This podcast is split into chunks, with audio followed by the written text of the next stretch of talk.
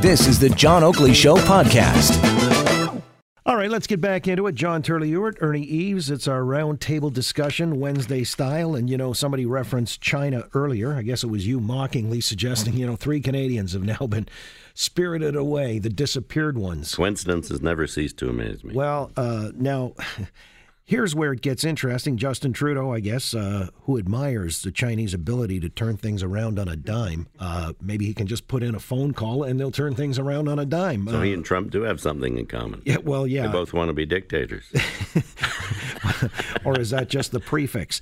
Uh, Justin does go on to explain why he is yet to pick up the phone and call Chinese President Xi Jinping about Canadians being seized. Listen we put a much higher priority than other governments have on sticking up for Canadians overseas, on being active in engaging with them. And we've demonstrated a, a, a certain level of success by escalating them through the proper processes, not going already into, um, into a, a, a, place where uh, we might have unintended consequences for a top level of engagement. Unintended consequences. I don't know what, what would those be exactly, John? Well, No. it, it would be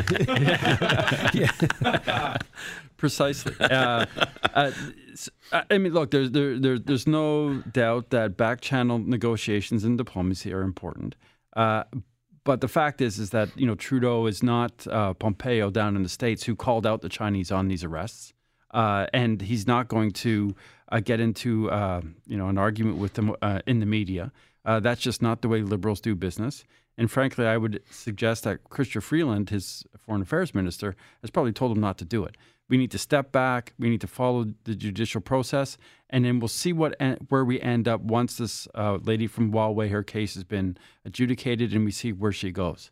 And then if she does go down to the states, that's when it's going to get even more interesting. Well, isn't that fine? Uh, You know, if you contrast the two approaches, because uh, they don't mind poking the bear where Trump is concerned, but uh, with the Chinese leader, they're taking a let's just uh, tread very carefully and not even wield a big stick. Well, I, it's I, think part of the reason for that is is that again, there's a lot of business connections between uh, you know Ottawa and Beijing. There's a lot of hope for business, and and quite frankly, you know, in the energy sector as well, the Chinese have been big investors.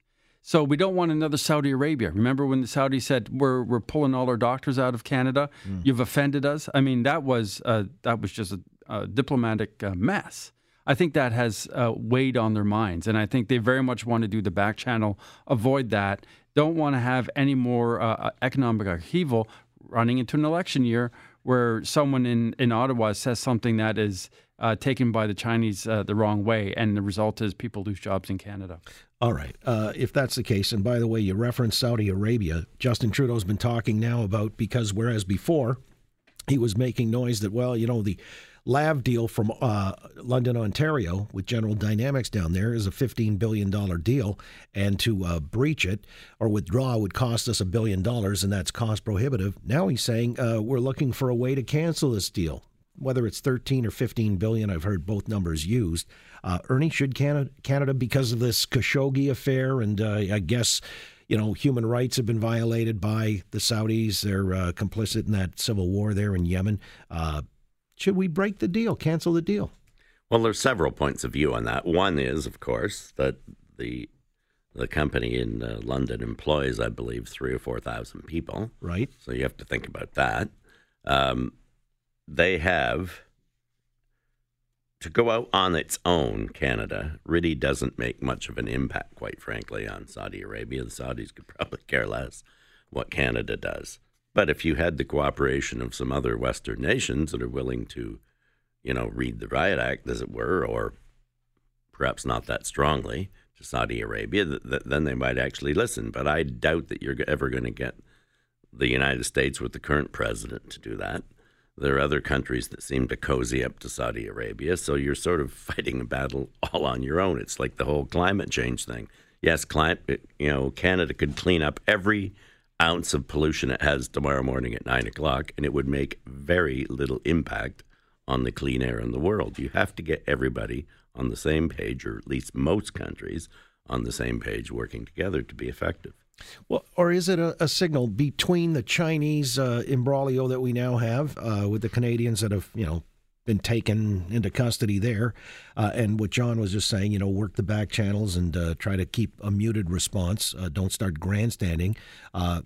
Is maybe Justin Trudeau learning a lesson in realpolitik here? You know, the virtue signaling is okay when nothing really is at stake. Well, this isn't part time teaching now. Well, right, or snowboard instructing. So this, in the term of realpolitik, uh, he's getting an education, and you can't just be shooting from the lip all the time. Well, eh, not just that though. There's also the whole question of principles. So if you're going to stand on principle against the human rights violations that the Saudis uh, exercise, what about the Chinese? They do the same thing you know, and people forget about the Uyghurs in in in in, uh, in China. Right. Uh, uh, you think their human rights are respected by the Chinese? Do you think the Falun Gong's human rights are expected by respected Chinese by the Christians Chinese? are persecuted? Exactly. So so so the question really comes down of, on Saudi Arabia. Here's here's what my policy uh, proposal would be if I was in the prime minister's office: cancel it. I would not give them those those uh, those weapons because I don't want to be a part of their uh, activities abusing people's human rights. At the same time, I'd build a pipeline out west so we're not importing Saudi oil, and I'd build one out east too so that we're not importing Saudi oil. So you can't have it both ways. You can't, on the one hand, said we don't want to be part of this Saudi deal, but on the other hand, we're going to pay them millions and millions of dollars for their oil so they can just buy it from other parts of the world. I mean, you have to have a consistent policy. Well, uh, but then the jobs at stake in London, Ontario, about 3,000 plus. How does he ameliorate that? Does he say, folks, by the way, now that you're unemployed, you can go work the oil patch because we're going to build this pipeline? They can build, build the pipeline. pipeline in Ontario. okay, well, you the know, from energy out east west, right across Energy East. Well, here's the thing, though, Ernie. I mean, as a former premier, uh, what did you make of the premier of Quebec's uh, comments that uh, there ain't going to be any pipeline? We're not bringing in any oil into this province. Yet they're the beneficiaries of these transfer payments. What did you make of this guy? He's Well, a conservative too. Well, I don't know him personally. I, you know, the there are lots of reasons for this, but the province of Quebec has always been treated special. They're, they're treated special when it comes not just to to language and cultural issues, but they're treated specially when it comes to transfer payments. They're treated specially, you know, when it comes to paying off have not provinces. They're treated specially when it comes to energy issues. They're treated specially when it comes to Bombardier. I mean, we can go on and on and on and on. And the reality is that governments that have been in power of both political stripes have catered to Quebec because they want though they don't want to lose those seats. That's what it all comes down to at the end of the day, in my opinion. It's all politics. It's all about I don't want to lose any seats in Quebec. I don't want to lose any seats in British Columbia. I don't have any seats virtually in Alberta anyway, so who cares? I mean, that's basically what these poli- how these policies are being driven. Instead of, as John says, by what makes economic sense or what makes sense on the basis of principle. If you're going to have principles, then stand up for them all the time, regardless of the political cost. And, and I would say there's a lack of creativity. Remember the whole um, uh, debate about blood diamonds out of Africa, Right. And how that was positioned to to promote Canadian diamonds. Mm-hmm.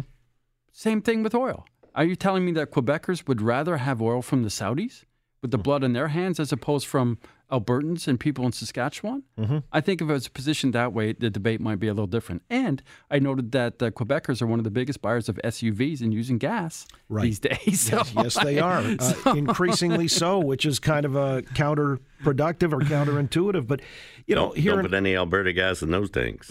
well, you know, here here in Whatever you. Ontario, like you know, it's become uh, something of uh, a conundrum for Doug Ford's administration because he's been in he's inherited this colossal deficit and debt, and so he's got to find efficiencies and making cuts.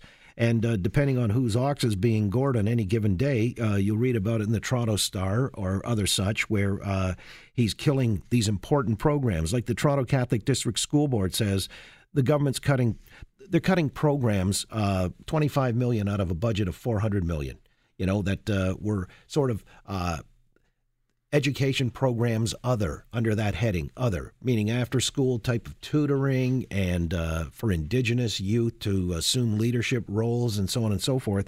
And i guess the ford government said this is kind of frivolous spending and uh, it's justifiable to cut. But man uh, listening to the left they're in high dudgeon saying, We told you so. This guy's going to come in there with an axe and start slashing things that are really the lifeblood of our future and so on and so forth. John, how do you see it? Well, he said it too. We're of course we're going to cut. I mean that the whole problem with the our, the way the economy has been managed under the Liberals is the the third greatest expense that we have in Ontario is our interest. You know, it's going to become to a point where we won't be able to afford to have health care, uh, or uh, now it's hard to even afford that. I would say, look to the Catholic School Board. You raise a lot of money through ShareLife every year. You can find twenty five million bucks. Bet you can if you really wanted to do it. Right. Be self sufficient. Uh, is that a good political answer, Ernie? Well, I. I think it's easy to find 5% efficiencies if you let each ministry look at the programs in its own ministry, how it can save not just programs, but quite frankly, bureaucracy, administration costs, how you can run things more efficiently. I think uh, every single ministry could find 5%. And I think that's basically what the premier's asked them to do. Now, you can quibble about this program or that program or this position or that position. I guess that's fair discussion. But uh, I would say one thing, though a subject that's near and dear to my heart is special education. And I really don't think we should ever be touching that. In fact, if anything, we should be increasing it, not decreasing it.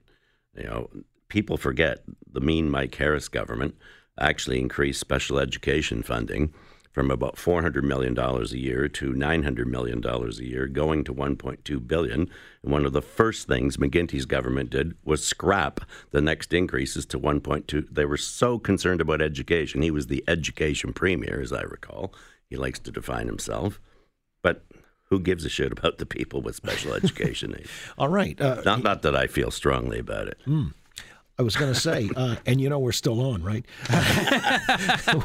we'll, we'll come back. Uh, there are several other things that we'll address here. With uh, we may not be on after the break. Well, At least no, I may not be. I don't know. It's good to see uh, you're bringing it with passion. Ernie Eves, a former premier and finance minister, John Turley Ewart, uh, who's dealt with capital markets, and that's one of the questions I've got in a moment when we return, hopefully here on the Oakley Show, Global News Radio, 640 Toronto. Thanks for listening to the John Oakley Show podcast. Be sure to rate, review, and subscribe for free at Apple Podcasts, Google Podcasts, and anywhere else you get your on demand audio.